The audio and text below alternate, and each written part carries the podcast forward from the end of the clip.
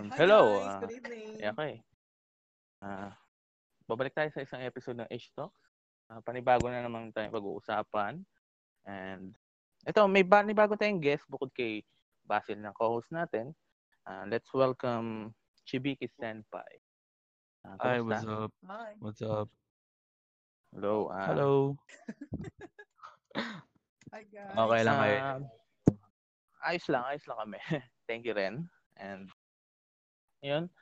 Um, for sa mga nag expect na uh, i-topic namin yung alam mo na kay Nathaniel Tantay um um, si, um mag magano kami lalayo muna kami sa issue dahil wala pa tayong masyadong lead sa case niya kaya uh, we will talk something else which is Hmm. anime culture yes Yeah, we can start with uh with the uh, eighth grader syndrome na pinag-uusapan natin. It's interesting actually. Perhaps nag exist lang kasi itong grade 8 or grade 8 uh, eighth grader syndrome na to sa Japanese psychology. Kaya hindi siya unknown around the world unless uh, anime fan ka or like uh, open ka sa Japanese. No? Yes. Okay. Pero, yun. Bago yun, ha. Ayan na, ritual natin bago tayo magsimula. Yes. Magpasalamat muna tayo sa Anchor, syempre. Tayo sa Anchor. Ah, sa pagbibigay ng oras at yung magiging kapag di-distribute nitong ating podcast. So, salamat tayo sa Anchor Radio. And madali lang gumawa ng podcast kung gusto niyo subukan. Download nyo na yung Anchor app sa Google Play Store or App Store. And napaka-user friendly. Walang hidden charges, walang monthly fees. Um, kahit gaano katagal lang i-record. At i-assist ka pa nila, i-distribute pa podcast mo sa over 100 sites. Ang pod kaya napakaganda nito. Magpasalamat tayo at laking tulong upang sa oras ng crisis na to, ah, may na, nakapag-communicate pa rin tayo sa bawat isa and we are sharing our thoughts. Okay, ah, balik tayo sa topic. Um, Chibiki Senpai, yes. Ah, Yes, yes, yes. pakilala mo naman yung sarili mo, ah, hobbies mo, ganyan. Kahit hindi mo na sabihin yung pangalan mo, ganyan. Ano lang, simple lang. Katulad na lang kay alaman ah. Manood na anime, Okay. maglaro. Manood din na ng mga naglalaro. Something like that. So, yun nga, ano, um, interested nga kami dyan sa anime culture. So, yun nga, ik- ikwento mo nga sa amin ulit yung kung bakit maraming medyo creeps dito sa lalo na sa sin- sinasabi mo ba sa cosplays. Yun na nga. Kung mapapansin nyo, yung isa doon, I mean, yung isang tao na yan, let's not speak of him na lang by name, pero let's yes, yes. I'll address him as he. Um, just like he, um, uh, siguro, kaya siguro mas talama kayong ganon na mga medyo creep yung ibang tao. Kaya nga, sa ibang, ba- sa Japan, um, once na, na nanood ka ng anime or mahilig ka manood ng anime, parang iba na tingin sa'yo. Kaya nga, pag sinabi yung otaku sa Japan, parang creep ka. Kasi nga, um, mostly lahat ng pinapanood sa Japan ng mga anime, mostly lang ah, makita nyo kung manonood kayo ng One Piece, kita nyo naman yung boobs ni Nami, or Okay. something like that sa mga, um, ngayon, like, uh, ano ba may isip ko? Uh, may mga fan service din kasi sa mga anime, eh. kaya medyo, masabi mong, pag sinabi mong anime, medyo erotic talaga siya. Tulad, yun na nga, half naked girls, tapos yung yung body proportion is medyo malaki yung dibdib. Something like that. Kaya talagang nakakapag-boost. Siyempre bilang lalaki rin like um for example lang is uh, you are a virgin, something like that. Kasi hindi naman may iwasan yun na Hmm. ma-turn on ka. Kasi tao ka. Kaya sounds like something. Minsan pa nga ah, may anime na kita mismo yung nipples. Tapos kita yung Mm. underwear. Pagdating dun sa underwear na shot is bakat na bakat. Kaya talagang nakaka-boost talaga siya ng libido. Hmm. So, yung sinasabi mong ano, itong mga anime, sa tingin mo, ah, halos lahat ba ngayon merong tinatagong sexual innuendos or nga suggestive na language or do sa mga sa content mismo ng anime nila? Mo almost lahat. Okay. Kasi, yun, eh, sabi ko nga, Mm. daw meg sa anime, ah, ignorante tayo pag sa issue na yan. Kaya, thank you dahil nandito ka, naliliwanagan kami dahil ikaw ang experience Mm. dito pagdating sa ganitong topic. Hindi Ah, naman. ikaw, Basil? Ah. Then, Yes. Um, I would, I would like to expert ka na rin, may tuturing. Oo. Oo. I would like to also ask to Chibiki, ano? Kasi, napansin ko rin kasi, um, along with this uh, anime craze, uh, mataas pa rin ang number ng stalking sa Japan. Diba? Tama ba? As in, uh, overflowing pa rin yung number of cases ng stalking through the police and everything. Um, Well, uh, I would like to ask, uh, is it part of this anime craze? Dahil halimbawa, lalo na, let's say, yung mga nagko-cosplay or may mga babae talaga na parang nag-meet do sa expectations nila dahil kahit papaano may pagkakahalin tulad dun sa anime ah character Oo. na. Kasi kilala rin ako natin ng mga Japanese as maliliw. Siguro part na rin ng culture nila or part na rin ng bilang pagiging tao nila. Kasi tao dito, talagang Mm. talaga din naman yung yung sa train nila, train station nila. Parang ang alam ko may nabalitaan na rin ako may nag ah, ma-masturbate doon na babae on public, something like that. Parang um sobrang liberal nilang tao lahat. Damn. Ah, ba, sabay. Mm, Accepted I nga see. yung pornography, di ba, sa kanila? Yeah, sobra. Pero as long as blurred yung part na yung pri- private part, um parang feeling ko acce- accepted ata sa kanila kahit papaano. Mm. Mm. Pero parang, you know, di ba? Alam naman natin lahat na kahit i-blurred pa yun eh. Ganun pa rin naman yung effect, di ba? Yes. Then, Oo. ganun. Um, gusto ko lang i-confirm kung, oo.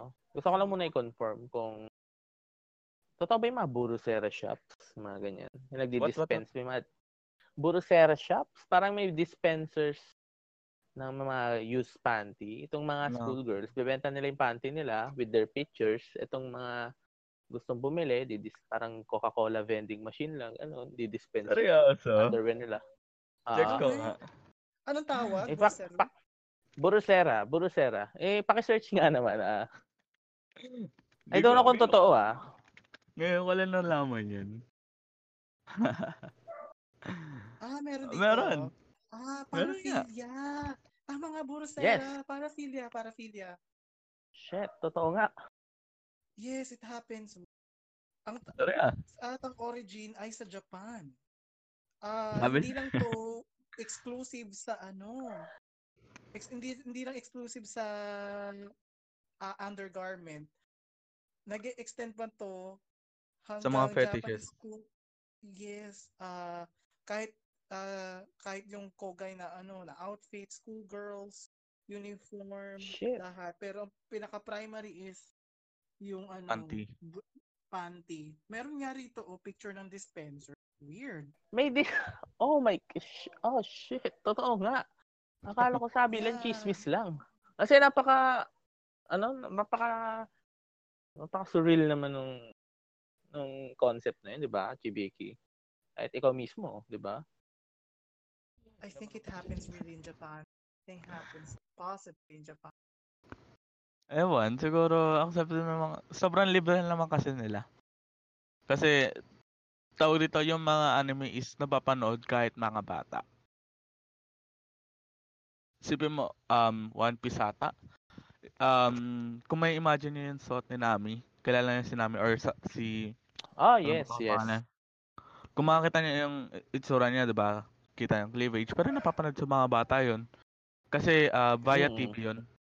Via TV sa kanila. Kumbaga, parang 'di ba sa atin sa Pilipinas is may may drama or soap opera. Yung tipong araw-araw aabangan mo. Patuloy yung probinsyano, abangan mo araw-araw. Sa kanila, ganun din. Yun na yung parang Mm. drama nila na everyday may aabangan ka. Pero halimbawa, um, ang anime naka-scheduled yun everyday, may ibang anime. So parang hindi ka magsawa. Okay. So para isipin mo, mm, pero na. isipin mo, pwede siya sa bata. Um, tawag dito, may genre pa na na loli. May mga loli pa na tinatawag. Al- Ang loli is hindi siya yung lollipop na candy. Loli is something Parang um, childish. something? Yung katawan, yung katawan is tama. Ah, Yun. parang payat. hindi, Ang Lolita. petit, parang gano'n. Parang- hindi, Oo. maliit. As in, para siyang bata. Okay, okay. Looks like something Parang- elementary. Oo, elementary. So, pero yung edad niya, eh, as depicted sa anime, Oh, depende sa hindi anime. naman siya minor. halimbawa, 30 years old, pero katawan niya Ganon. is ah, pambata. Mm. Pwede yun. Pero, depende na yun sa writer. Kasi, ang fetishes din kasi ng mga otaku is, which is loli. Or, i sa English term is pedo. Pedopi- pedophilia. Kapag Oh, oh, mahilig, yung isang Ang Okay. tawag kasi sa Japan kapag mahilig ka sa loli, lolicon.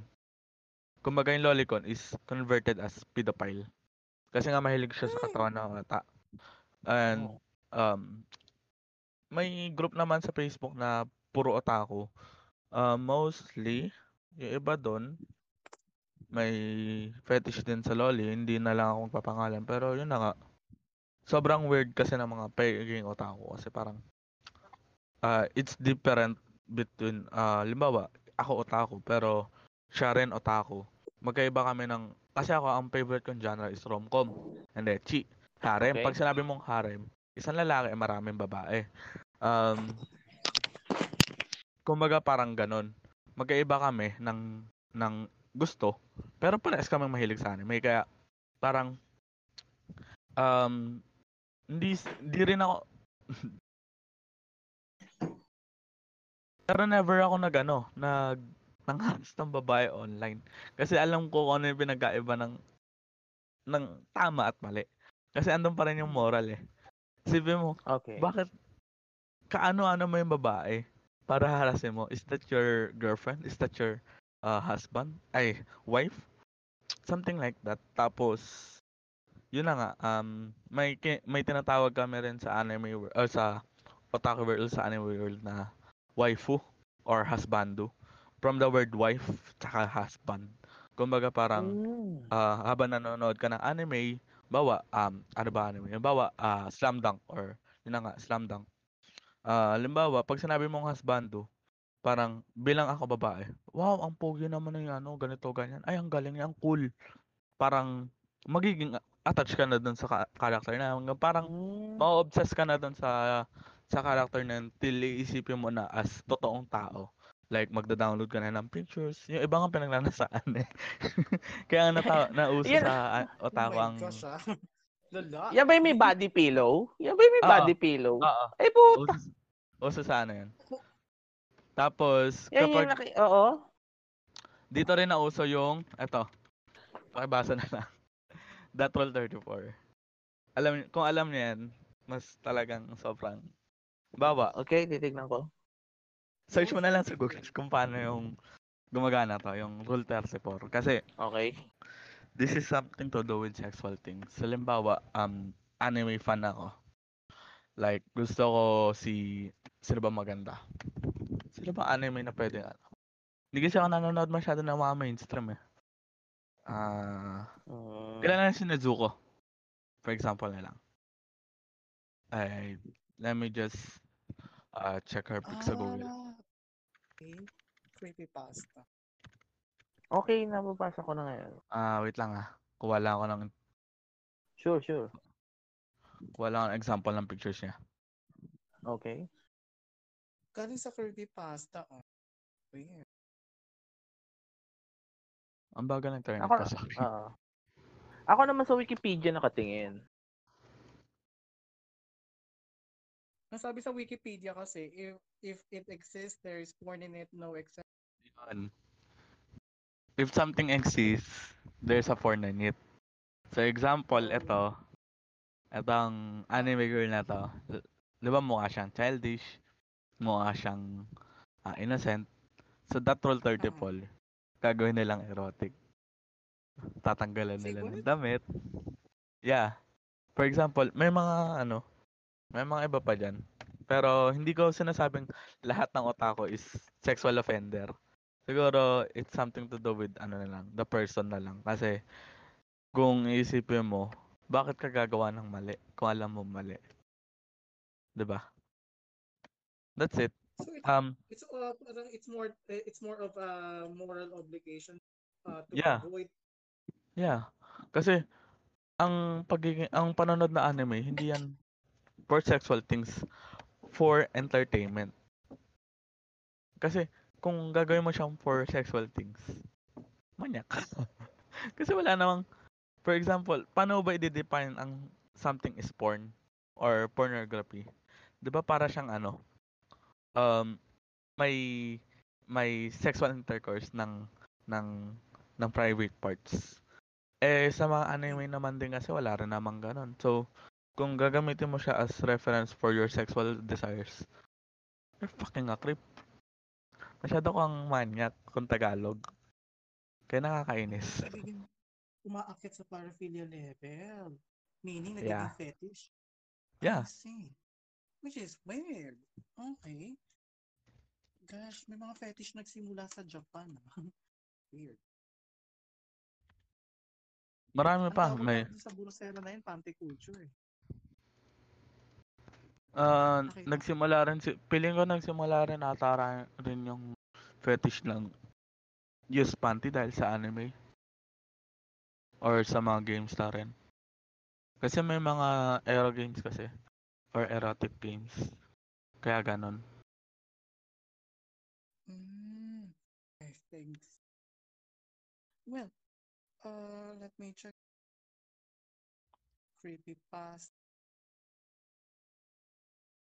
O hindi naman kasi pambata talaga ang ano, ang anime. Um, it's more of kasi may mga different genre naman. May pambata naman talaga kasing anime. May pamatanda rin which is mga horror or uh or yun na nga ecchi. Kapag sinabi mo ecchi, um nagmula siya sa word na H kasi hindi nila ma ma, ma tawag dito, ma-pronounce yung H as H talaga magiging pronunciation sa kanila ng H is ecchi. So, nagmula yung H dun sa word na hentai. Mm. Hindi siya, yung hentai kasi is, may meaning, hindi siya, meaning is porn or animated porn. Ang hentai is meaning nun is pervert.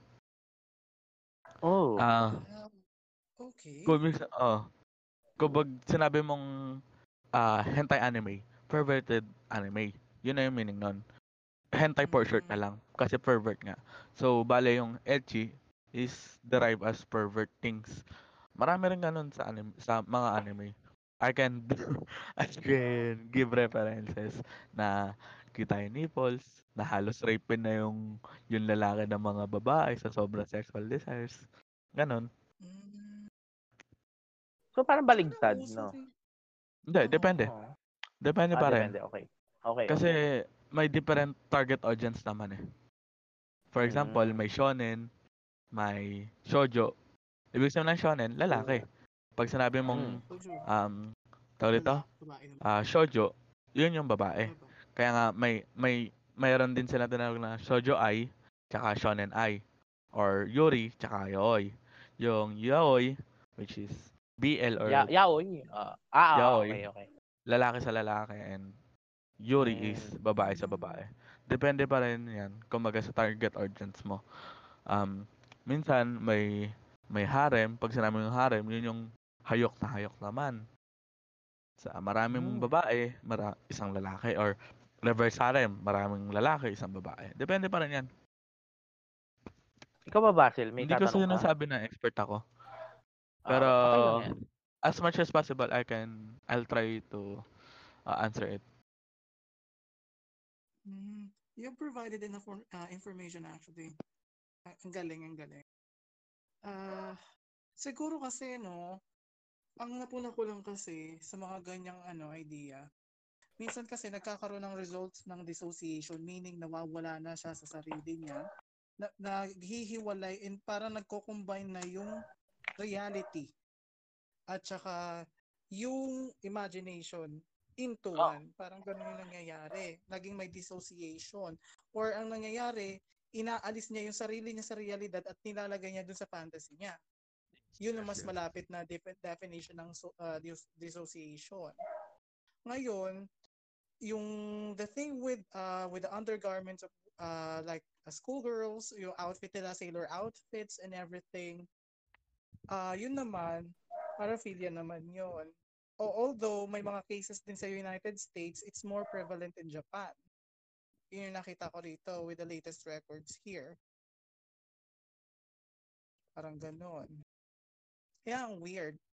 Weird pa rin siya kasi siguro masyado lang sexually repressed ng mga Pilipino kaya iba yung tingin natin. Kasi sabi mo nga, di ba, Chibiki, uh, kan, uh, kanina sabi mo, yung uh, ang Japanese culture is basically liberal. Oo. Tsaka, yun naman, ah napansin ko lang kasi kung isipin mo, masyado tayong religious. Kaya, mm, hindi sa ano, ewan ko, hindi ko lang talaga trip yung pagiging religious natin. Kasi sobra-sobra na. Yung tipong, um, manonood ka lang na ano, tapos biglang nag, nag, pala, pakita ng cleavage is bastos na or kasi tawag dito yung have you heard the Ahigaw jacket? Meron ako nun. Ah, Ahigaw, Ahigaw Ahigaw jacket, jacket. Okay, okay. um, compilation siya ng, pag sinabi mo sa Ahigaw, yun yung after sex or after cum. Tapos la- nakalabas yung Ay, dila. ah, Ah, naglalaway, compilation siya ng ganon, ng manga. Mm, Though, pag nakasuot ka naman nun, pag hindi mo alam na ano, na, tawag dito, na ganon yung, yung meaning nun, okay lang sa'yo. Pero kung malalaman mo, parang, ew, creep.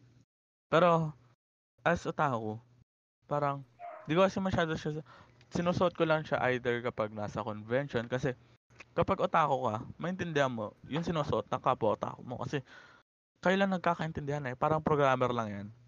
Alam mo yun, yung tipong, ako lang nakakaintindi ng codes, pati yung kapwa ko programmer kasi pag wala kang alam sa na basics or ng fundamentals, hindi mo talagang maintindihan yung yung sinusuot niya. Like kasi sa akin for fun lang 'yan eh. And sa amin din for fun. Kasi tawag dito um kung normal na tao ka or tinatawag namin normie na normal na tao which is yun na nga ang unang may isip mo is kamanyakan Ganun lang. Pero, Oh, yes, yes. Oo. I don't, Yan. Hmm. di ko naman sila mansisi kung may isip nila yun kasi nga, though sexual naman talaga. Ah, ah, don't worry naman. Ah, pare-pareho tayo na sa isang bangka at hindi kami mara-releyosong tao. Mm-mm. And and ano, Just for the record, na- atheist ang kausap ninyo. so, okay na. okay. Okay. Agnostic lahat- naman ako. Agnostic naman ako. Ah. so, okay lang. In between ako. Oo, ng ako. Oo. Ako naman 80s. Pero ayun, respect lang naman tayo. ah. You know, Yun din yung problema sa oo. atin eh. Pag sinabi mo 80s, the fuck Yes, demonyo yes. Oo. Ayun na, nakakatawa naman. Oo. Eh, hayaan na lang, ganun. Oo. So, yun. Paano yun pag gumawa ko ng orasyon, no, di ba? Masabihin na, demonyo agad. Oh, kung gusto niyo rin, ma- kung gusto niyo pa, magtanong naman kayo about sa anime. I can, I'll try my best to answer it. Okay. Right. ah ah may pwede mo mauna. Ah, may tatanong lang ako sa'yo. Um, sa Hmm. tingin mo, ah, sa tingin mo, Chibiki, ah, anong, Yeah. anong pinagkaiba ng mga Japanese anime fans dito sa ah, Japanese otakus sa mga Pinoy na otakus? A good question. Um, may dalawa kasi sa pag sinabi mo kasing anime fan sa Pilipinas, may dalawang klase. Yung otaku tsaka wibu. Kasi sa Japan wala naman tinatawag na wibu. Ang Weeb, di ba? pinagkaiba Okay ba? lang nila, isang Oo. otaku is obsessed sa Japanese things. Pero alam pa rin nila yung culture Mm. nila. Tapos, ang pag sinabi mong wibu, parang Weebo. gusto na nilang maging Japanese, tapos iiwan na lang pagiging Pilipino. Which is not bad. Yes. Ay, that is bad. Kasi nga, Oo. Pilipino ka. Ah, Tapos, Oo, tama. Yeah. Oo. makes sense. Natutunan ah. natutunan ko yan kay ano, kay Filthy Frank. ah yun, si Joji. E. You, kn- you Ah. know what, guys? I've never, I've never known that. Uh, uh, I've never known what weebu means until now. I didn't bother to research uh, anything about. Panoorin it. mo So, na lang, panoorin mo na lang Basil yung video ni TV Filthy about Weeaboo. Oo. Kasi Maintindihan mo. lahat lahat ng countries na may anime fans or fan anime ah, fandom is may dalawang klase except sa Japan lang is otaku lang talaga. Kasi yun na nga, pag Mm. sinabi mo wibo, di ka iiwan mo yung sariling culture mo para maging ano ka, parang maging tawag dito, Japanese ka, same as ah, sa Okay. otaku naman. Much better yung pagiging otaku kasi nga Pilipino ka, pinanganak. Dapat Pilipino ka rin. Ah. Magkaroon ka rin ng nationality. Hindi yung iiwan mo yung, pag- yung nationality or yung culture mo as Pilipino dahil lang sa isang bagay. Which is, Oo. that is bad. Mm. So, being otaku is um, appreciating Japanese culture while, while staying in touch with your own culture, whereas we are being weeaboo, um, in short, cultural appropriation. Oo. That's more like it. No? Yeah. Oo. Um, another question kung gusto niyo pa. Sige Like, lang. kung Keep may it coming, Basil. interest pa kayo. Sige, ako. May tatanong pa ako sa'yo. Um, Ano yan? Um, tatanong ko naman experience mo. Saan? Sa, I mean, na, sabi mo nga, di ba, sa, sabi mo nga, di ba, nakapunta ka sa mga conventions, sa mga anime conventions, di ba? Mga cosplay, ganyan. Yeah. Um, marami bang instance doon na kung saan mga creepy encounters or mga hindi kaaya-ayang pangyayari mo while, while you're in the event. Yun lang. Um, siguro. Kasi ako yung tipo ng tao pag pupunta ng convention, manggugulo lang. Just for fun. Oy. yung, i- tried photobombing. Depende. tas yung iba, may time na may hawak akong placards. Depende. Kasi, masaya siya for, in terms of, pag may kasama ka. For me, ah, ito experience ko. Masaya siya kapag may Mm. kasama ka. Kasi, na-try ko na ng ilang beses pumunta ng mag-isa na walang kasama or wala akong ah, makakasama habang naglilibot, lilibot, which is talagang sobrang sad. Parang kang mukha kang pathetic doon. In between ka, parang ah, outcast ka, parang kahit feeling mo same kayong tao lahat doon. Pero dahil nga wala kang kasama or wala kang makasama, parang pakiramdam mo mag-isa ka lang, outcast ka. Kaya kapag Mm. ganun, um, maayos naman doon kasi um, nasa public sila eh. Uh, they should be more aware sa mga pal- paligid nila. Kaya ayun, um, maayos sila doon. Wala namang, wala naman ng Mm. sexual harassment. Kasi may mga guards din naman na nakabantay Okay. doon. Tsaka may mga tao rin na, yung mga staff ng convention or yung mga ah, event organizer, which is nakabantay rin sila. Ah, safe naman, hindi ka naman maharas doon ng sexually. Mm. Pero, yun na nga, um, okay, ah, teka lang.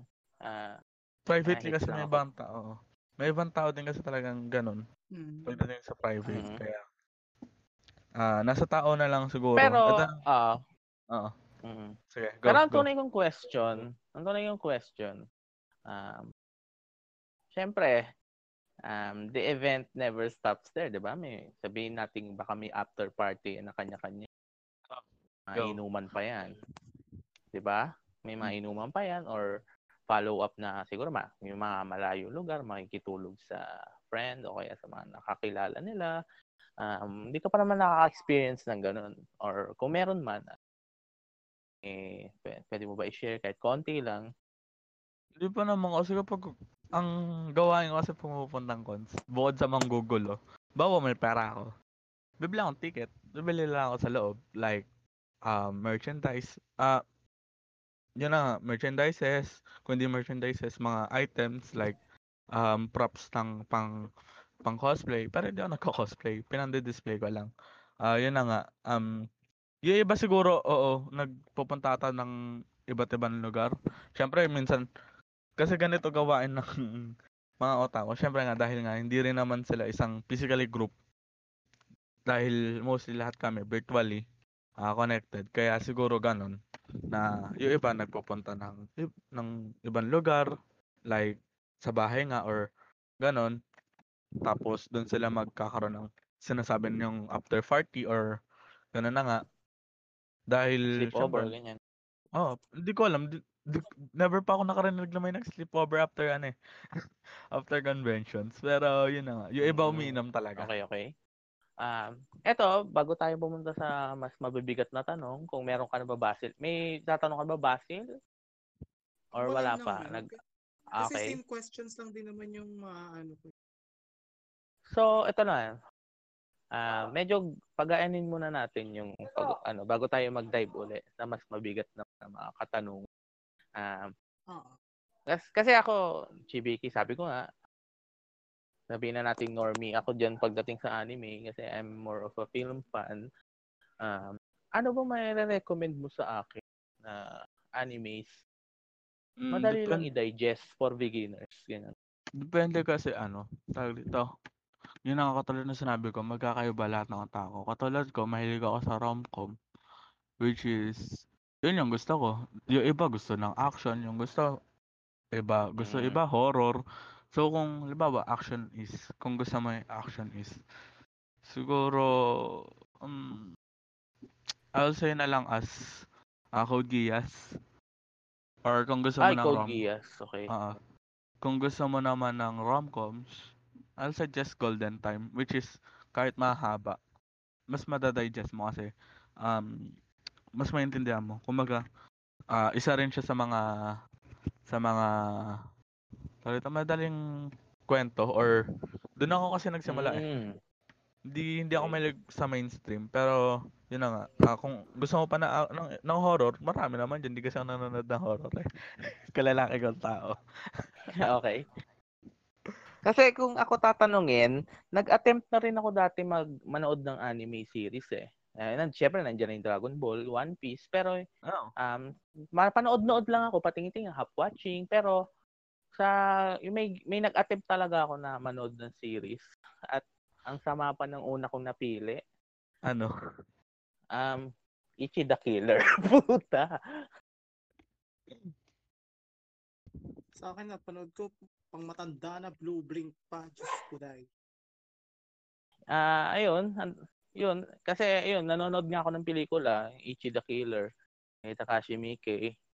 Um, tapos Chibiki, yun, naalaman ko nga na may may ano pala na may anime pala, kaya pinanood ko. Then, shit, ang lala. Puta, ang gore. Oh, Um, yung iba oo. gore.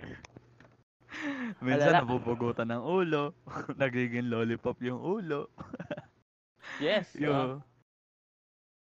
Ayoko kasi magbigay ng video sa inyo ng mga gore na palabas kasi talagang susuka kayo. Yung iba, yung iba hindi Hindi. kinakaya. Pero siguro Ako- nasanay okay na rin ako, ako. sa Oo. art. Kaya. Pero hindi pa rin ako Okay naman ako. nanonood. Ah. Sige, sige, ako- kung may ma- Oo, kung may may recommend ka, okay lang kasi 'yun, kung ikaw, kung may mahilig din ako sa gore, more on film naman, mga exploitation ng mga 70s, 80s, alam mo, mga putukan yung mga mga force, yung mga natutunaw, yung mga mga sumasabog yung katawan, mga scanners, ganyan, videodrome. Ah, 'yun, ano ba mare-recommend mo na gore, ganyan. Ah, Mm, ako. School days?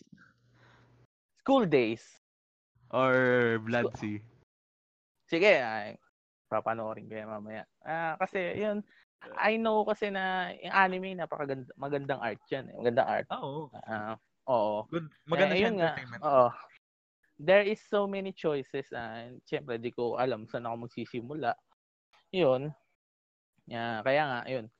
Nagsimula ako, sabi ko, Ichi the Killer, tapos yun, gumapang ako konti ng Akira, ganyan. Alam mo na, yung mga Hayao Miyazaki na yan.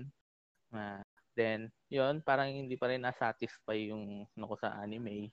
Kaya, eto ngayon. Yun, thank you do sa ah, recommendations mo. And, ano naman yung para sa Ichibiki ang hindi ba hindi dapat mapanood ng kahit sino na anime? School DxD. School Days din. High School DxD. Ay, High School of the Dead. High School DxD. Ah, Okay, sama mo okay. na rin yun. Siguro Okay. kasi masyado na rin silang sexual. Tsaka kay sexist. yung mga Hindi, sobrang, Oo. siguro in general na lang, mga ecchi. Kasi sobrang sexual nila. kulang na lang mag-eat. Mm-mm. Kasi sobrang sexual. Pero hindi siya darating dun sa point na magsa-sexual intercourse sila kaya yun na nga. Parang puro, Pero, oo. Oh, sige. Buti Mm. na-mention nyo yan yung mga ganyan ano, wait lang. Kasi, come to think of it, kahit may sexual innuendos, kahit may, parang basically ito yung understanding ko, no? Kaya may mga ganitong nagpupulat na culture. I think, kasi di ba parang sexual, sexually nare-repress dun sa TV yung nangyayari. So, ngayon, itong mga nanonood na parang nagkakaroon ng idea kahit pa paano, maghahanap ng ah, maghahanap ng parang mas bonggang idea pa to make it happen onto that point. No. Kasi ano eh, Mm-mm. it, it got me into thinking na, ah, okay, ah, although sexually liberal ang mga Japanese, pagdating sa TV kasi, hindi naman agad-agad pinapakita na parang, oh, mag, magtutuloy sila into coitus or sex. So, ngayon, ang mangyayari, nagre-resort sila sa mga porn or ganon. And then, ah, kapag nag, pag lumabas na yung ganong ideas, they will try to make it to the point na may stalker, maghahanap ng sexual partners, na uh, magkikeep up dun sa anime ideals nila, perhaps. Ganun yung naintindihan ko. Mm. Ako kasi ano eh, Mm, Chib- oo. Chibiki, oo. Ako kasi Chibiki, may yung best friend ko kasi, ah pareho kayo, otaku rin siya. At Hmm. yun nga, mag- magka-opposite kami. And um, yan, nagre-recommend ako sa kanya ng films. Siya naman nagre-recommend din ng anime. And there's a time na binigyan niya ako ng anime. Ewan ko kung hanggang episode, hanggang ilang episode yun. 15 yata o 10 lang. Ah, ano bang title nun? Basta, ano ba? Yosu, Yosuga no Sora ba yun? Ah, Kinabutan. alam mo- Sino yan? Yosuga no Sora. Ah, yun. tapos Yusaga na pinanood Sora. Oh, yes, yes. Yes, pinanood ko. Pinanood ko. Pinanood ko yung last four episodes noon kasi yun nga, Incest. nahirapan nga ako mag Incest. Yes, nag Oh gosh. nagulat ako. Oo, nagulat ako sa kapatid. Tapos parang nag-sex sila doon tapos ang, na- naalala ko na lang, yun may pumuntang kaibigan then nahuli sila doon sa doorstep. Yeah. That's fucking incest. Buti na Yes, lang hindi ko ah. napanood. Kasi, pag may mga newbies sa mga group, minsan kasi may mga troll. Yan yung mga nire-recommend. Ay, oo. mga twisted. Kung hindi, Matang kung ina. hindi yaoi, na hentai. Kung, yung Yusoga na Sora, which is incest, yung mga ganun, yung mga twisted. Mukhang may Pag mababatukan may mga troll lang naman, na mga, nabawa. Pan-troll kasi yung mga ganong suggestion. Tipo, bibigyan ka ng incest. Bibigyan ka ng Oo. boy to boy, hindi. mag sa sex. Butt sex. Narinig ko nga eh. Alam mo na yung Boku no Pico, di ba? Boka no pigo. Yan, Yan. oo, narinig ko yun. Pero di ko nga tinuloy kasi alam ko na. Kasi nga, yun nga, yun nga yung, ano. Pero yung Yosuga no Sora, yun, natrap talaga ako doon. Akala ko maganda kasi ang ganda, ang ganda ng, ang ganda ng, ano, maganda yung, sine- yung sabihin natin pagkakadrawing, parang cinematography na, ano, maganda. Tapos, Yung graphics. Oo, yung graphics yan. Ganda yung graphics. Then, kasi may shota yung lalaki na ano eh, parang nakatira sa taas ng bundok. Then, sa huli, tas bigla napunta doon sa kapatid niya. Yun, ayop. Na, natrap pala ako. Thank you. Ito sa lockdown, may babatukan ako eh. Yes, me. Ako, bakit ka na to? Wala, Norby tayo. Yun na nga, siguro. Minsan kasi may mga troll talaga, troll suggestion. Which is, okay lang. Bala kayo dyan panoorin eh. Pero, na-try ko na rin naman panoorin. Lalo na yung Boku no Pico. Hindi naman ako na-cringe. Kasi may challenge nun sa mga otaku na Boku no Pico, no, cha- Boku no Pico challenge. Parang papanoorin mo on cam. Tapos parang hindi ka makikringe or kaya, kaya kung kaya mong lunukin yung nangyayari. Yun na nga. Mm. Tapos, syempre, hindi naman sa ano, hindi naman laging negative or or masama ang mga tao. Syempre, may parts, lahat naman siguro, lahat naman siguro ng things sa mundo is may negative and may Lahat. positive Oo. side. Ang nakakatawa lang Yes, naman ng positive, tama ka dyan. kung, kung iisipin nyo, halos lahat ng otako, kung hindi naman religion to ah, pero mas nagiging united. Kasi tawag dito, yung fandom na kasi na, ng anime is sobrang laki na. Hindi na hindi katulad ng ibang bansa na kokonti pa lang. At kumaga siguro, kaya nga siguro nagkaroon ng battle between K-drama tsaka anime.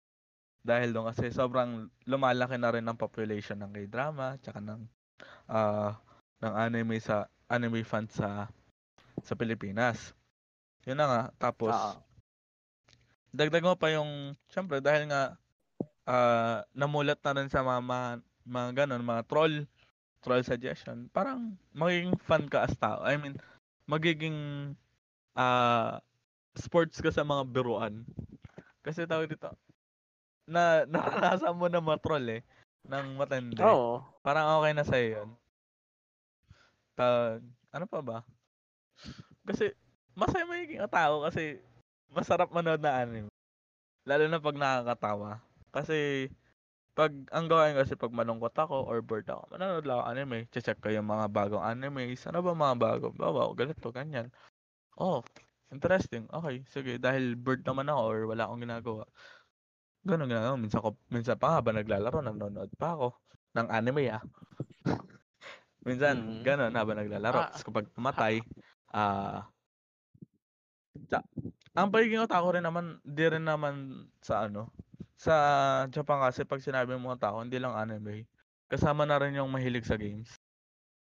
Or gamer Mm, na rin. okay. Sabihin na natin. Okay, okay. Kasi most probably kapag ang nilalaro mo, nilalaro mo is um visual novel or uh, na mga laro like yun na nga dating simulator, mga ganon.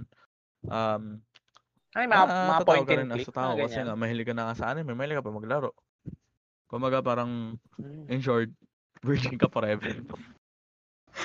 yun na, nga, ganon.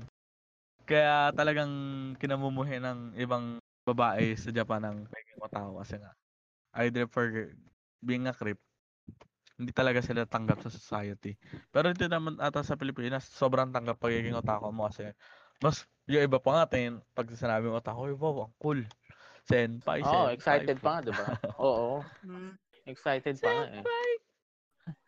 Yes. I guess ah, it's not the same thing oo. with ano no kasi nung nag-aaral pa ako ng college um I had friends na otaku and they have uh, they had been pushing na yung Bedan Otaku Society sa San Beda College to before uh, they had been pushing na magkaroon ng uh, uh, ng Otaku Society kasi nga in other universities and colleges meron na.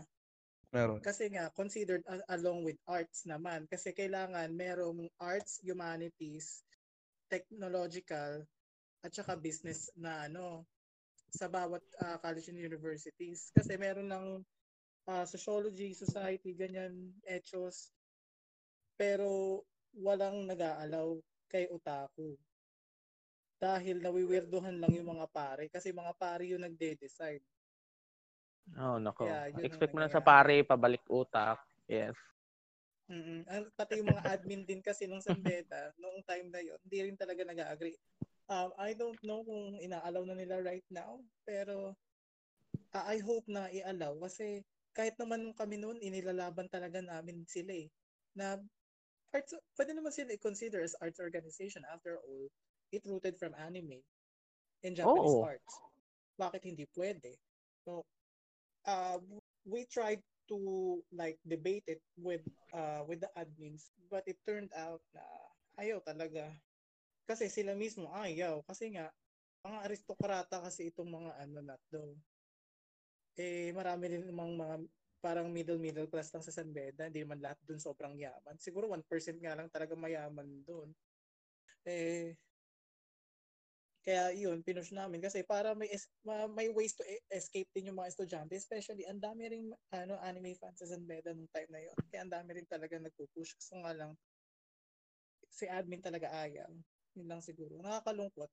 Si, ano eh, kasi I find it cool na may mga otaku friends ako and yet they are not being recognized by the school as an arts organization. So I'd say I've had uh, a different uh, uh, history of that. So sig- siguro sa labas cool pero pagdating pag uh, pagpasok sa loob ng uh, school namin noon na uh, no dahil sa mga admin tsaka sa uh, mga pare na rin siguro. Um, Mm. Sa school ko rin naman kasi meron na. I mean, may group na ng mga Weibo or Otaku sa PUP. Uh, tanggap naman na. Pero, yung kumanunod ka namin, meron naman talaga matututunan.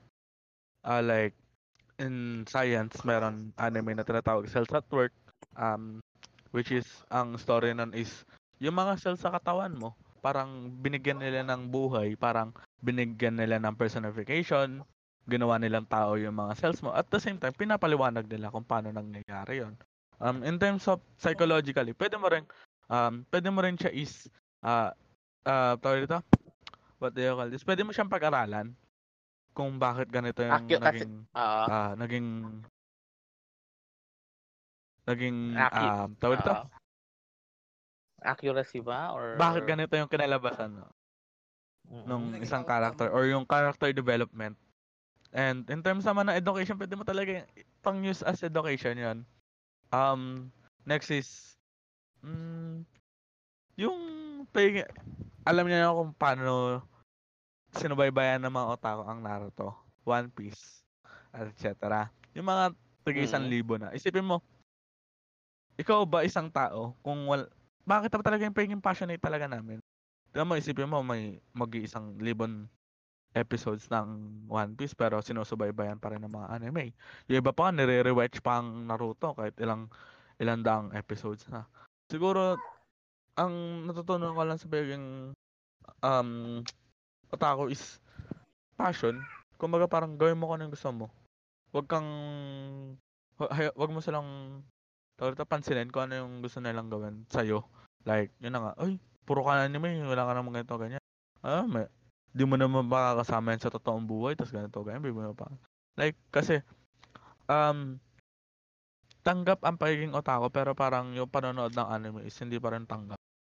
Kasi, tuloy na nga, yung sa convention, yung iba is parang, ay, sayang sa pera yan. Ito, ganyan. Which is, parang, bakit ka man sasayangan sa pera kung nasayahan ka naman? Which is, um, Hmm. Ngayon nga ang Okay point, lang. di ba? ah, hindi ko na lang sinahayaan. Kumbaga parang passion na lang or hobby dun sa ano, ginagawa mo. Ganyan. Um, hindi naman sa pagiging sa pagiging sa anime kasi parang um, hindi mo paano ko to explain? Anime kasi something entertainment talaga, hindi mo siya pwedeng pigilan. Entertainment siya eh. Dun, Yes. doon yes. nakakapag-relieve ng stress ang isang tao. Yun lang. Kung Mm. parang, pero, in the case of, marami, mostly kasi ng mga nangaharas, napapansin ko lang ah, mostly kasi na nang, Mm. nahaharas at nangaharas, either cosplayer, tsaka otaku. Hindi sa sinasabi kong mga manyak otaku, pero, siguro, dahil lang ang sex drive, ah, na the-drive yung, yung, yung, sexual desires nila or yung Oo. Oh, libido. Kumbaga parang ah sabihin natin dahil nga psych majors kayo, siguro ang pwede ko na lang sabihin is kay Sigmund Freud yung ah yung id ego tsaka super ego which is yung id mo is yung unconscious mind mo. Siguro Mm. dahil nga sa sobrang desire mo na makaranas ng ganun, gagawin mo. Tapos, ah nagkaroon ka ng, ng anime na, which is, marunong ka, magkakaroon ka ng mga fetishes.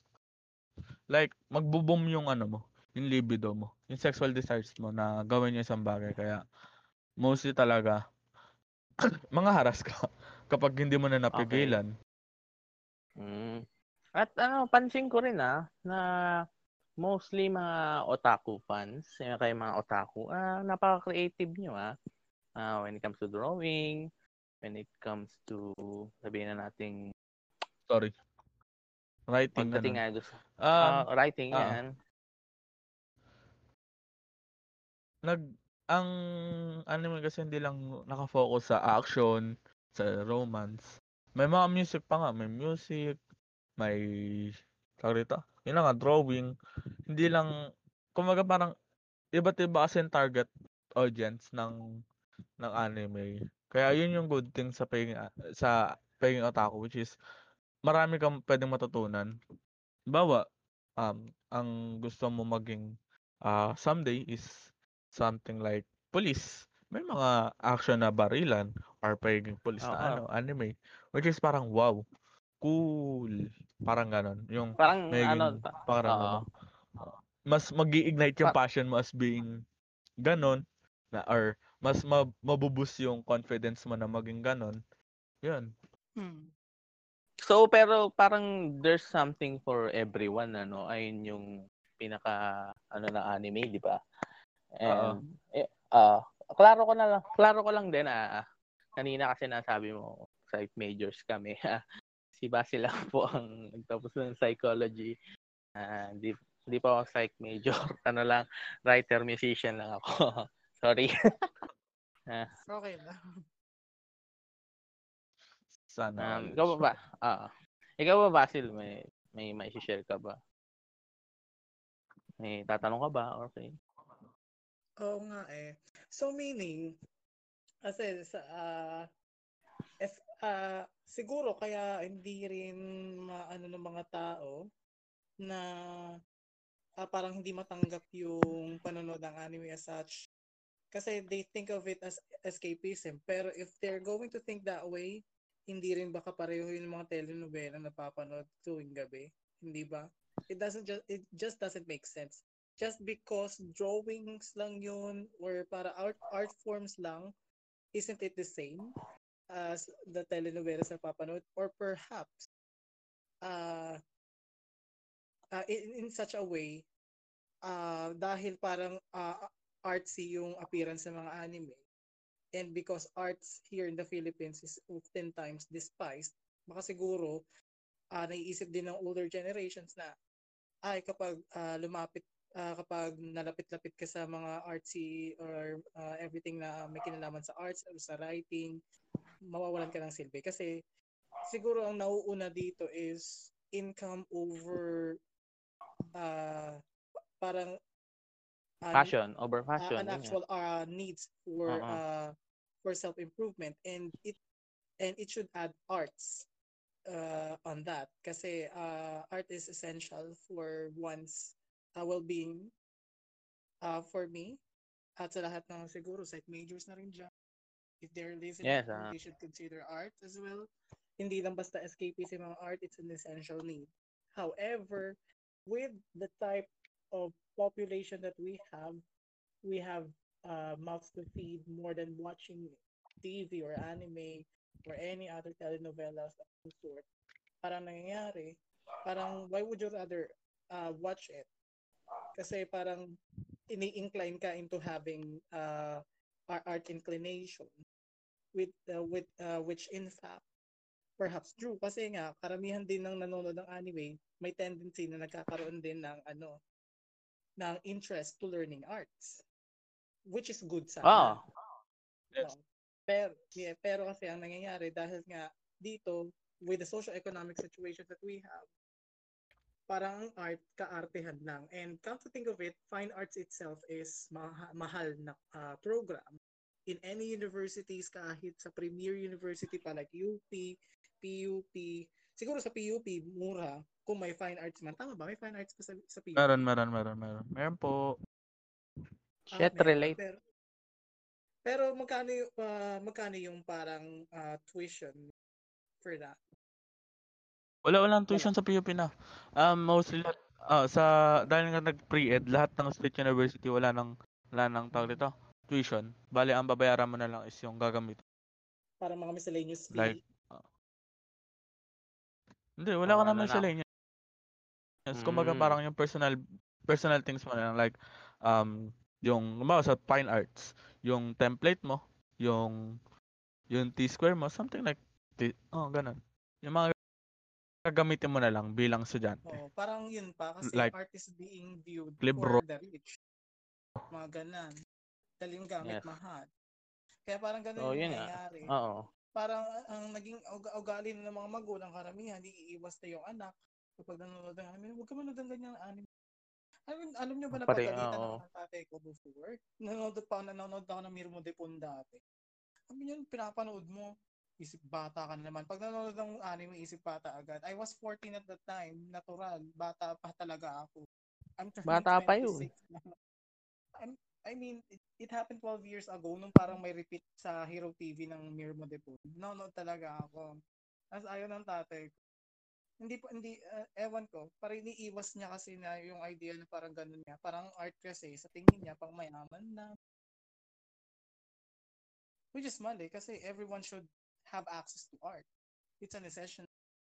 No need after. Yes. Pero, with that, kasi, with the culture that we have, it doesn't permit that much because of the social economic. So, yun siguro yung masasabi ko. Mm, Yun na. Siguro. Pero, ikaw, Dan. Gusto ko lang malaman yung side mo or yung point mo doon or yung point, point of view mo sa pagiging otaku or saan.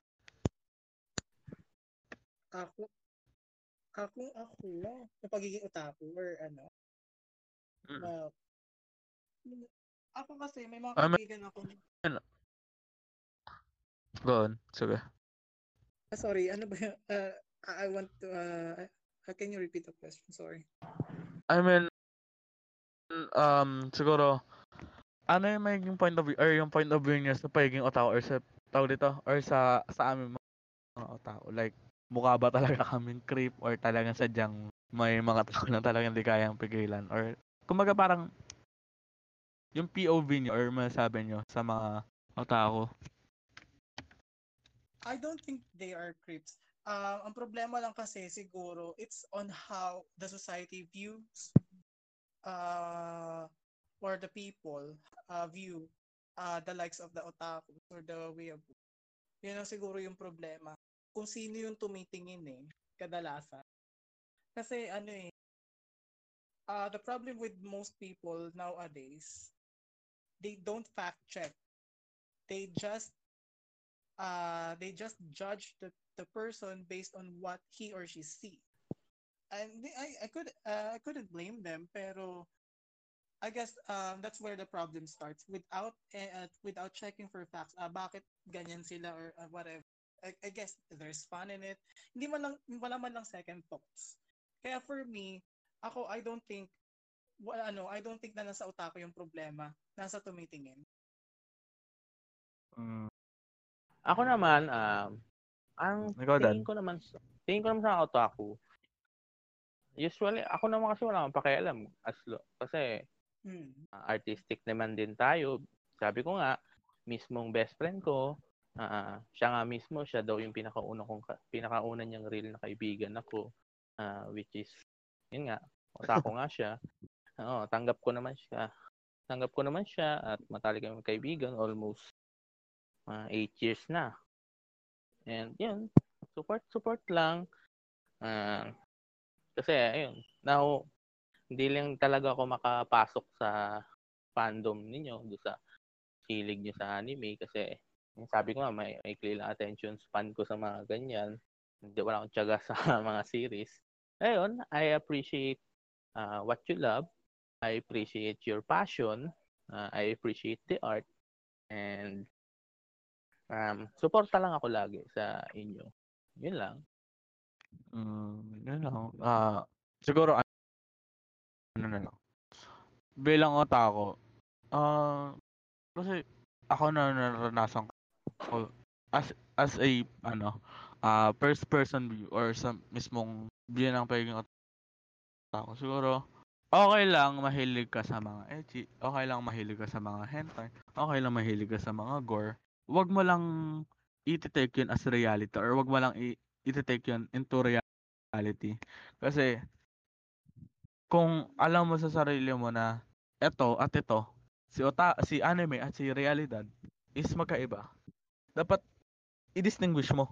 Kasi kung hindi mo talaga ma-distinguish yun, masisira ka bilang tao. Kasi, um, either makakagawa ka na, alam nyo naman, sa isang tao kapag um, nasobrahan, pag nasobrahan ng isang bagay, alam natin masama. So, kung nasobrahan ka sa pag- pag-iisip ng, ay, ito, totoo to, ay, ito, reality to. Which is, gagawin mo. Mag, magkakaroon ka na urge na gawin yun. Like, yun na nga, um, nagkakaroon ng, ng sexual harassment dahil nga gusto nila ng fetishes. Like, foot fetishes, bawa, ah, yung isang tao, foot fetish, may foot fetish. Mga haras sila ng isang babae para lang mag-send ng paa. Maraming ganun, hindi lang sa Pilipinas. Hindi ko sinasabing um, sa Pilipinas lang. Nagkakaroon din talaga sa ibang bansa ng ganun, ng sexual harassment about sa ganun. And mostly, pag ibang fetishes na, mostly ang involved is sa tao talaga. Kasi, iba't iba eh. Tapos, being anime lover, Mm. hindi naman masama.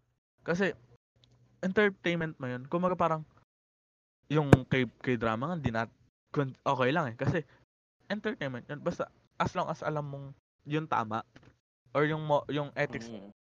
natin, yung ethics, tal- yung mismong ethics ng tao, or ng mundo, or moral ng society, dapat alam mo yun kasi, kung, kung i-mix in mo si anime, or magkakaroon ka ng grade 8 syndrome, bro, that's twisted na. Kasi, grade 8 syndrome is nothing, uh, is not funny. Or sabihin natin sa mga nakaranas, hindi talaga, seryosong issue talaga yun. Kasi, hindi nila kayang i-distinguish yung reality tsaka anime. Sobrang, tipong, kakausapin, ka, kakausapin mo pa lang parang, ang weird niya na. And, sobrang naka, ka, kumbaga, seri- serious issue yun dun sa tao kasi bukod sa lalayuan siya ng tao kasi nga parang titignan siya as weirdo. And siguro magkakaroon na rin siya ng iba't ibang mental illness kasi nga sobrang um sobrang nilalayuan siya. Kung hindi siya lalayuan, binubuli. Um, Mm. kung hindi siya bubulihin, makakagawa talaga siya ng ibang bagay na hindi talaga tama. Yun lang naman din. Hindi ko rin sa pinagtatanggol yung isang tao. Which is, pero, let's try to understand him na lang na, pero kahit pa paano, may mali pa rin siya. Nasa soci- we live in society naman eh. Um, th- that's the truth na we have morals na dapat sundin talaga as being part of the society. Kaya, um, um, tawag dito, to make clear na lang dun sa tao. Ah, ah, siguro, I, I can say, kasi hindi naman talaga um, theory ang grade 8 syndrome. Parang, ano lang siya, term lang siya na ginagamit sa mga taong isip bata sa Japan. Parang ganun. Kasi nga, siguro kung grade 8 ka, ilang taong ka? 14, 13? Something like that. And, hindi ka hindi ka agad mature noon na tao na ganun. Kumbaga parang ang ini parang feeling mo ang cool ng mga bagay pag ganun. Man nangyayari sa buhay mo. Yan. Ah, eto, um, last two questions. May dalawa pa akong katanungan sa'yo. Chibiki. Um, ito yung unang tanong. Um, sa ginawa ni He, kilala na natin si, Yes. si He, um, Mm. um, sa tingin mo, anong aral yung nangyayari ngayon? Anong aral ang may apply natin sa mga iba na para ma-prevent yung ginagawa ni na mga ginawa ni He para wala nang magayang katulad niya na masyadong Ano na uh, lang, disconnected na sa reality na he thought he can um can fish for every girl he wanted, 'di ba? Ano may papayo sa mga, mga kapwa otaku Siguro mo? And break. sa Oo. Sa lahat na rin. Oo. siguro sa lahat naman siguro, bawa book, person ka or bookworm ka or may ligat sa drama, lahat siguro generalize na lang na siguro every everything you do, you take break kasi kapag pag nasusobrahan ka, parang pakiramdam ko parang na nadadigest mo na ng buo. Hindi mo na nadidistinguish kung ano talaga yung totoo. 'Di ba? kaya nga nagkaroon sa eto ah. Kumbaga kung may may grade 8 syndrome kami, bawa sa mga nagwa-Wattpad, may tinatawag din tayong ro- roleplay ata, tawag ganun, RP. Ah, roleplay. RPW. Oo. Ah, 'di ba? Parang hindi na na rin nila na-distinguish yung reality sa sobrang humaling nila sa Wattpad. Parang ganun. Siguro take Mm. break everything what you do. Kasi kung patuloy ka pa rin na ginagawa mo yun, parang kasi syempre hindi naman tayo ah ah ah, tawag ito, mga machine para Oo. tuloy-tuloy gumawa as long as may energy. Eh tayo kasi tao tayo. We have rest. We need to rest. Kaya kahit na sabihin natin gising yung diwa mo. Pero yung bawa na kaya yun na nga gising yung diwa mo. Pero pagod naman yung isip mo. Hmm. Parang gano'n. Parang di mo na madidistinguish sa sobrang dami ng ginawa mo. Kaya pag ginagawa ko kasi kapag nanonood ng anime, sawa, kahit one to sawa, pero may take breaks. Halimbawa, manonood akong 12 episode, natig 24 minutes, sabihin na natin ganun. Ilang oras din yon sabihin natin 6 hours. Magte-take break ka kahit papano. Hindi yun tuloy-tuloy. Okay lang manood ka na isang diretso, kaya nga may movie marathon na pwedeng okay naman. Pero magte-take break ka kasi kung ganon yung gagawin mo, na tuloy tuloy na walang break, na habang kumakain ka, nanonood ka, which is 24 hours mong ginagawa, talagang mahihirapan kang i-distinguish. Or, wag ka lang masyado maging obsessed. Okay lang maging hobby ang isang bagay. Wag lang maging obsessed. Wag ka lang ma-obsess sa isang bagay. Kasi, obsession is not good for a, a person. For me, kasi, minsan nakakasira ng, kata- ng pagiging tao. May, for example, yan na ka, pag na-obsess ka sa anime, sa mga cool things ng anime, na mga cool effects ng anime, i- i-take mo na yun as personal, sa pers Mm. personally, iti-take mo yun. Like, I can do fire, ganun. I can do something like this. I can bend something like this. I can do this. I can do that. Magiging twisted na talaga yung pagiging pagkatao mo. Parang Mm. nangyari. Hindi sa sinasabi kong baliw yung isang tao pag naging obsessed. Pero, Mm. Na, na, nasisira na eh. Hindi, hindi niya na malalaman kung ano yung totoo at hindi. Or yung tama at mali. As long as nakukuha niya Mm. yung isang bagay. Masaya siya. Kasi nga obsessed na siya. Yun lang naman. Ay, ah, ito, Chibigi, ah, huling question ko. Um, anong maipapayo mo sa mga taong nagde-degrade Mm. uh, otakus and um, paano, paano mo, anong maisasuggest mo sila sa kanila um, to expand their minds and taking taking otakus ano seriously taking otakus at as humans at hindi mga degenerates? Um, kasi syempre masakit din sa in- masakit din sa inyo. Eh ang tingin sa ayun talagang tingin di ba? Sa totoo lang di ba? Eh yung, tingin, eh, yung mga tingin sa inyo which is mali naman oo oo ayun ang tingin sa inyo oh may nagsabi sa akin dati yan ganyan Ah, mga, mga pa-cool ganyan Ah, ano may papayo mo sa kanila Siguro. Ah, ano masasabi mo sa kanila Siguro, alam niyo yung sa- salitang hindi mo pwedeng i-criticize ang isang bagay hanggat hindi mo nara- naranasan. Kasi wala, kung hindi mo alam yung nangyayari or hindi mo alam, parang wala kang knowledge siya ginagawa ng tao. Wala kang karapatan i-criticize or wala kang karapatan i-criticize yung mismong anime. Kasi, um, kung hindi ka, kung hindi mo alam yung nangyayari, pa- parang, ano, pina- anong sense ng sinasabi mo kung wala ka namang basehan? Doon naman sa mga nagsasabi ng degenerate ang mga tao. Yes, yung iba degenerate talaga. Ah, hindi mo mawawala yun sa lahat ng hindi mo mawawala yun sa lahat ng kahit sinong ano, 'di ba? Oo. Lahat sila ginawa meron niya. Hindi na mawala yun. Pero, din, kumbaga parang, wag na lang natin i-generalize lahat as degenerates.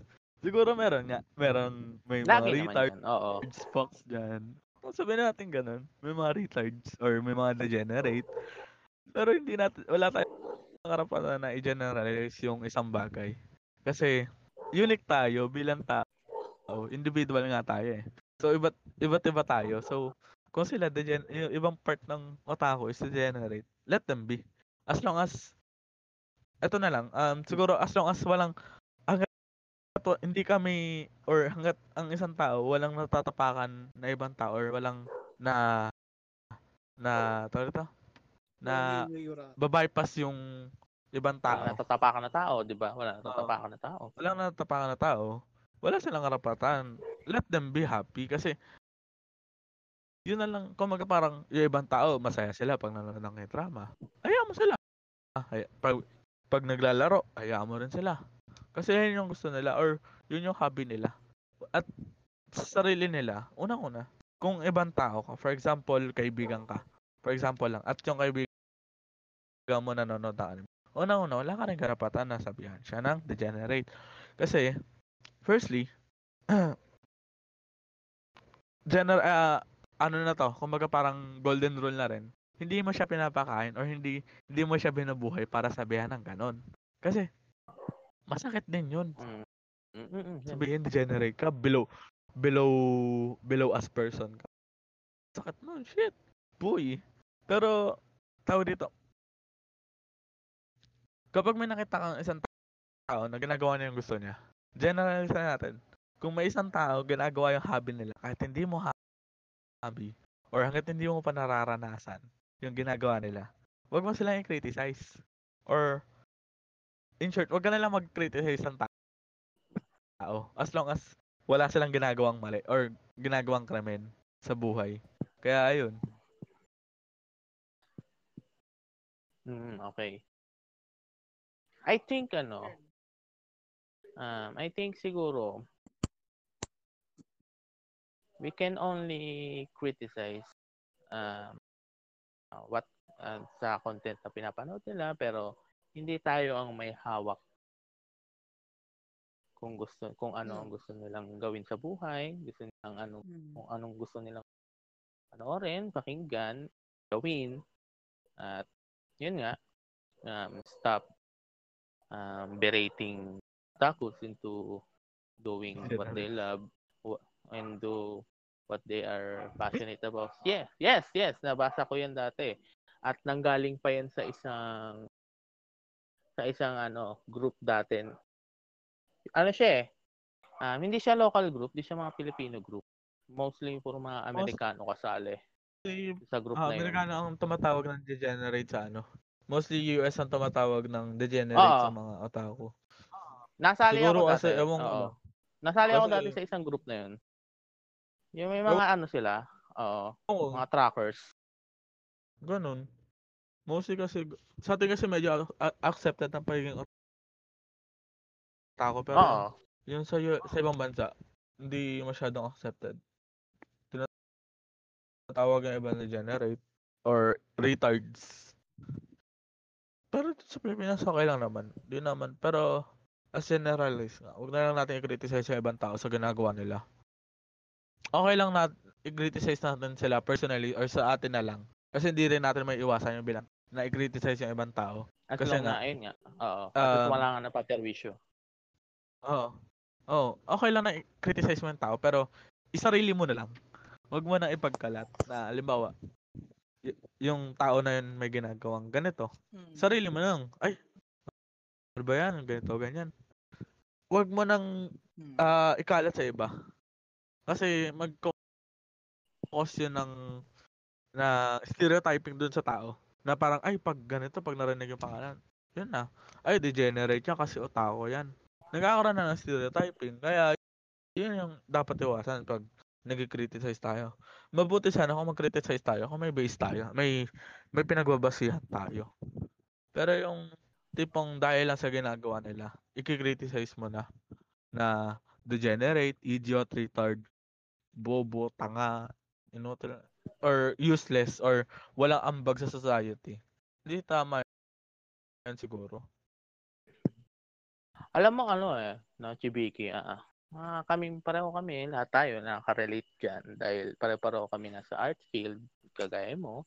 Ah, yun nga, nasasabihan din tayo na ganyan, na useless, mga parang patutungan sa buhay, and they call ah, mga, yun nga, idiot, uh, bobo nga, dahil degenerate, uh, what what the fuck is doing what the fuck is he doing? Anong pinagsusulat niyang kagaguhan? Mga ganyan.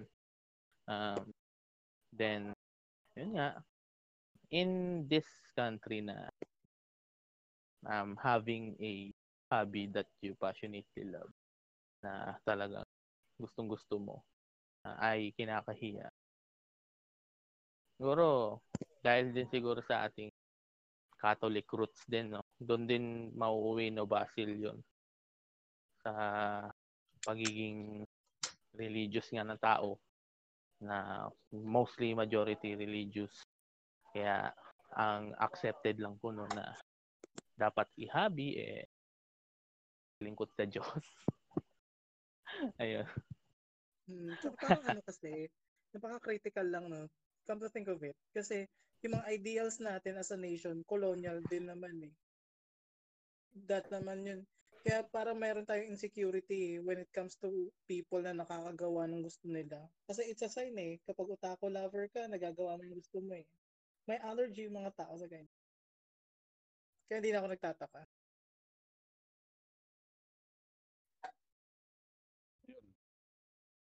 Yun. Uh, ah, any, ka pa ba? uh, and, uh, any questions? Any questions? Any question so pa ba kayo? So good, no? Kasi wala, ano eh. Yung mga itatanong ko dapat tatanong mo. Oo. Pero okay. Okay. Ah, Ah, na honestly, yun. I'm. I'm just here to listen naman eh. Tsaka to give my inputs. Na yun. Thank you kay GB kasi nga naliwanagan din tayo. Mas lumawak yung isip na tungkol sa kung anong ginagawa. Thank you. At, lang. at, at, at least sana sa podcast na ito, sa mga makikinig, Okay. mabuksan din yung, mabuksan din yung isip nila about sa culture ninyo. Culture sa kung sino mang tao dyan na magbeberate sa kahit kahit sinong fandom, kahit sinong grupo. Kahit sino na As long na Oo. talaga, ma- nagkakaroon talaga ng stereotyping sa lahat ng group. Mm-mm. For example, pag sinabi mong, yun na nga, pag sinabi mo tao, ay, degenerate. Pag sinabi mong mga mahilig sa kay drama, ano ba yan? Mga na nag-RPW, ganito, ganyan. Mga ganun. Lang, nagkakaroon ng stereotyping. Siguro, um, moral na lang is, yung moral na lang natin dapat is, wag tayong magkaroon ng, wag natin gawan ng stereotyping ang isang bagay. Kasi, hindi naman lahat ng tao is same. Kaya nga tayo individual. Uh, um, masakit din sa part nila na na nasasa, nasabihan sila ng ganun. Kahit nasabi mong sanay silang masabihan ng ganun, masakit pa rin yun. Kasi tao sila, hindi sila bagay na walang emotion. Hmm. Yes, yes. Which is true naman. Oo.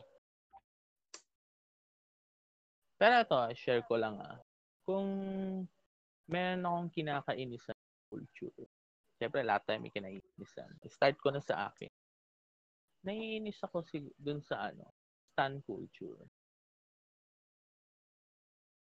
Bakit? Mga, dahil, ewan ko, um, do you really need to know what color, how, ilang beses nagpalit ng kulay yung paborito mong bias sa isang boy band? Do you really need to know kung ilan yung ngipin at ilan yung nabunot na ngipin doon sa particular bias boy band member? They really need to know um, kung anong nangyari sa every single bit ng buhay niya, di ba? So, akin, kung tatanungin mo ako ng simple, either, kasi ako, wala akong kinakainisan na grupo or culture. Um, ang ayoko lang is, yung mga tao. Kasi kapag sinabi mong culture, pag sinabi mong um, Koreabo, or mahilig sa Korean, pero iniwan, wala naman, wala walang problema sa akin maging ganun. Siguro, kung paano mo ka na lang makipag-interact, nainis ako sa mga ganun. For example, yung mga ah okay lang maging otaku or okay lang mahilig sa isang bagay. Pero ang ayoko lang is yung tatapakan mo ng ibang tao para lang maging tawag dito, maging superior yung culture nyo. Kasi wala naman talaga superior sa mga culture. Sabay-sabay naman sila nagkaroon. Siguro, it's a matter of ano na lang. Um, respect na lang. Bilang may hobby kayo pareho. Siguro, uh, for me, kung hindi nila matanggap yung culture mo, hayaan mo silang tumali. Pasalihin mo sila sa culture mo kung hindi nila kaya. Parang, um, kung if you don't beat something, join. Sumali ka na lang. kung hindi mo Parang kayang if you talunin. Beat them, join them. Ganun. Mm. Oo. Fair Parang enough. ganun. Pero, wag natin stereotype yung mga ano, culture kasi. Parang katulad yan, ay Pilipino. Ano to, bobo? ay Pilipino, OFW, ano to? Caregiver. Yung ganun. Ganun Masakit din sa atin yun. Oo. Pero wala eh. Mainly it's our fault eh. Kasi tayo rin yung bumuo ng ganung notion. Yes. Pero hindi, Self, hindi parang tama yun kasi self-mocking eh, no? okay lang insulto. Basta, I mean, okay lang na magsabi ka na isang bagay sa ibang tao. As long as same kayo. Kumbaga parang, uy, pre, otaku ka. Otaku rin ako. Degenerates tayo. Okay lang yun kasi, alam nyo, sa sarili nyo, na parehas kayo at wala kayong, parang i-argue, ayo, tol, same tayo eh. Parang, ganun na lang.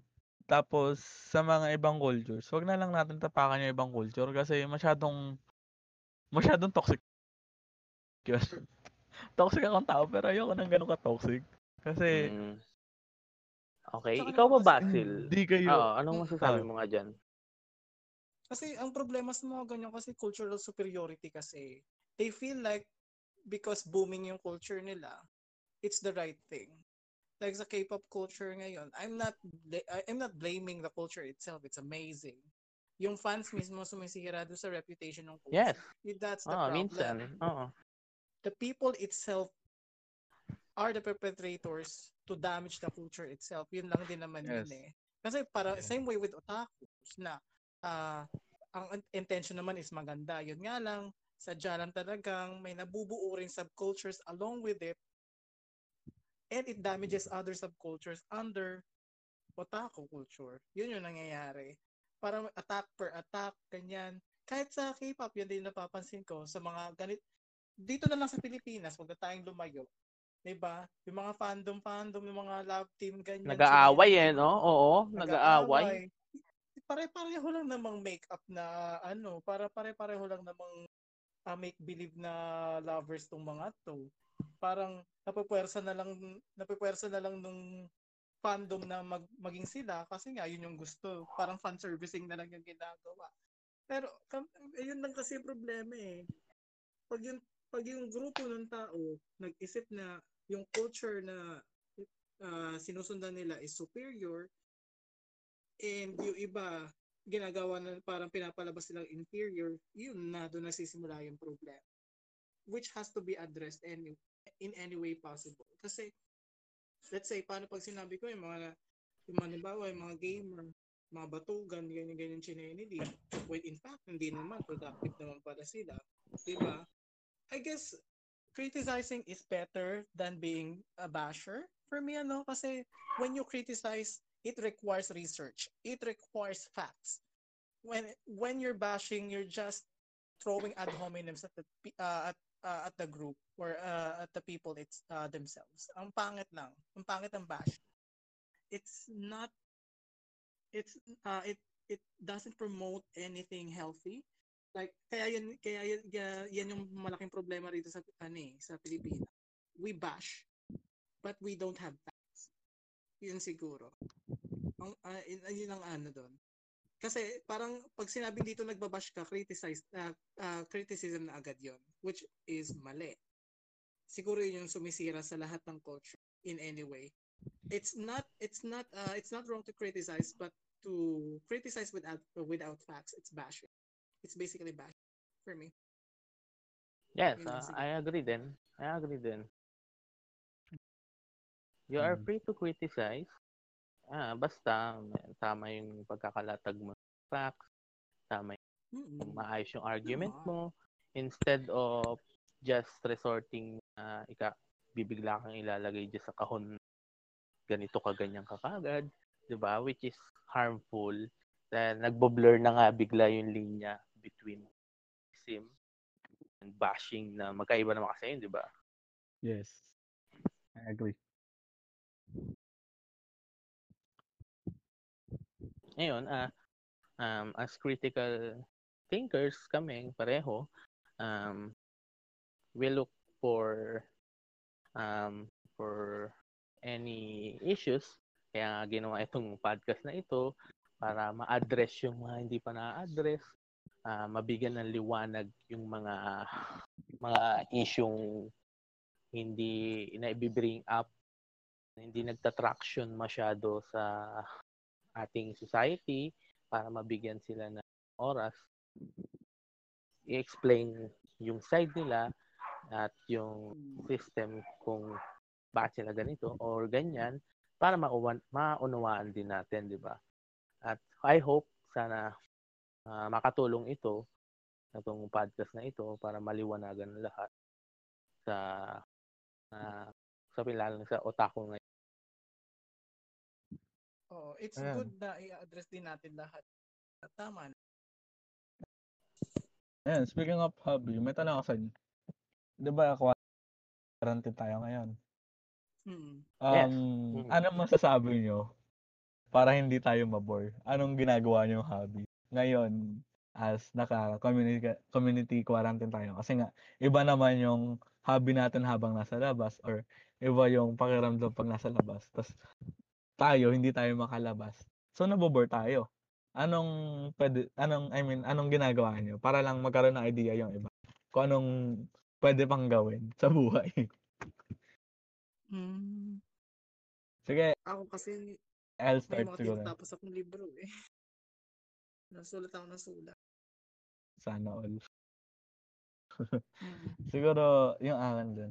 Either watching YouTubes or YouTube contents na ibang ng foreign. Kasi ayoko ng content natin eh. Masyadong toxic eh. For me. Cringe. For me cringe, lang, Cringe. Kasi, yun na nga. Hindi ko sa sinasabing toxic yung mga tao na nanonood ng Filipino content. Pero hindi ko lang cringe trip. siguro cringe. Oh, yun, na Yun yung tamang term. Cringe. Para sa akin, na, nagki-cringe ako sa part ko kasi hindi ko gusto. So, ginagawa, nanonood ako ng YouTube YouTube content na ibang bansa like PewDiePie. Yeah, subscribe to him. Hello, Tapos, gamers! Um, naglalaro. Kapag tinamad na ako sa mobile gaming, lipat ako computer. ano ba may laro mo mobile games? Siguro, um, magano na lang ako. Tawag dito mag-Facebook. Ah, yun lang. Pwede ko rin mag-exercise eh. Habang naka-community quarantine eh. Basta alam mo Pero sa jahe, no? Oo. Medyo Ako, nag-workout ako. Huwag ka lang sa sobra. magsasobra, di ba? Kasi mag kapag nasobrahan, siguro pati immune system mo ata ma madadamay, madadamay na rin kapag nasobra kaka-exercise mo or kaka-diet mo. Kasi we need food para sa immune system natin. Yan lang. Ikaw, Dan, anong ginagawa mo? Ah, same lang kay Basil. ah, may tinatapos din ako libro ngayon. Ang bookworm.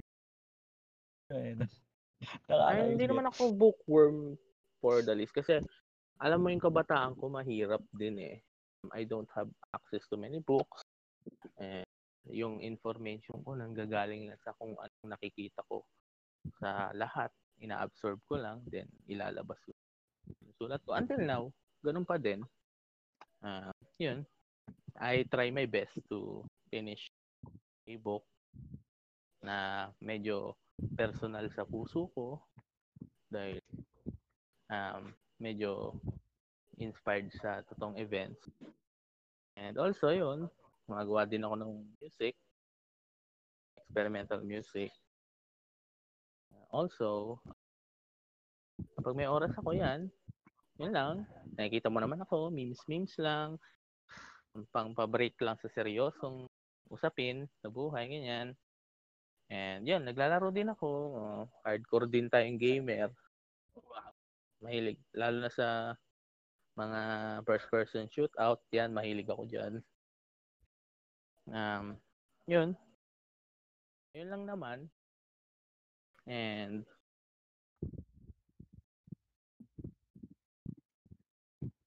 um yun, siguro dito na natin tatapusin itong episode. No. Hmm.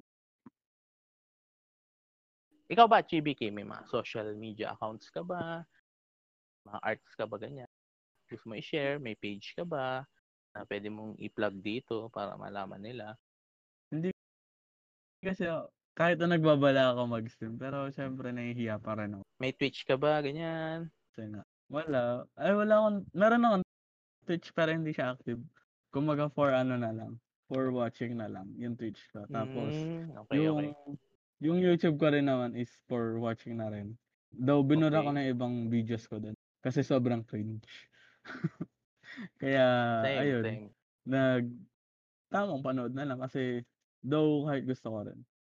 Siguro, ano na lang, ah, ah, sorry to. Yung mga social media ko kasi ano lang eh. Hindi siya for for social social talaga.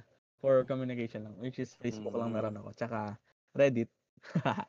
Okay. Um, Adyo ikaw ako ba sa base? Reddit. Oo. Okay, okay. Ako ano, Ah, ipopromote ko lang yung aking vlog. ah, Yun yung lang. Basil Sleeve. Yo, yun. Ipopromote ko lang basilleavesblog.wordpress.com. Huwag nyo, iwasan nyo na lang yung ano, sinulat ko in Spanish. Huwag nyo nang pansinin. Pansinin nyo lang. Ay, yung binas- Tagalog ko. Oo. Binasa ko yun ah, yung mahaba mong kwento ah. Ganda. Oo. Naintindihan mo ba? Ah, hindi, pero I appreciate it at I demand a reread. Oo. Pero alam mo, gagawin ko yun na full length na novel. Tatry ko. Wow, sige. Sana Habang ko all. yan.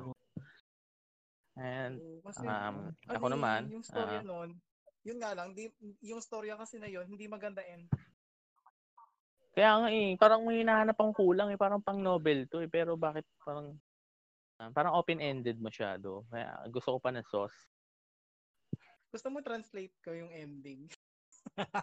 Ah, siguro we will Ah. tra- siguro gusto natin pag-usapan ko yung mga works mo sa susunod na episode. Mas maganda siguro. Pwede rin. Pag-usapan natin tong ano na to. Sure. Yan. Sige. Ah, at ako yun, pa-plug ko rin. Yan.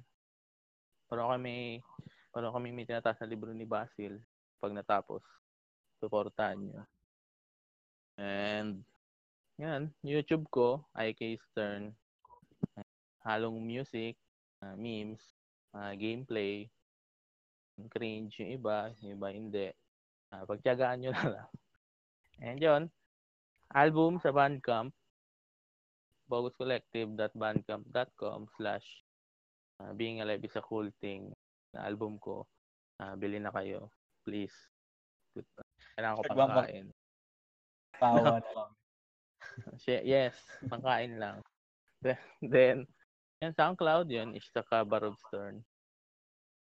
Uh, WordPress, uh, susulat din ako doon kahit papano.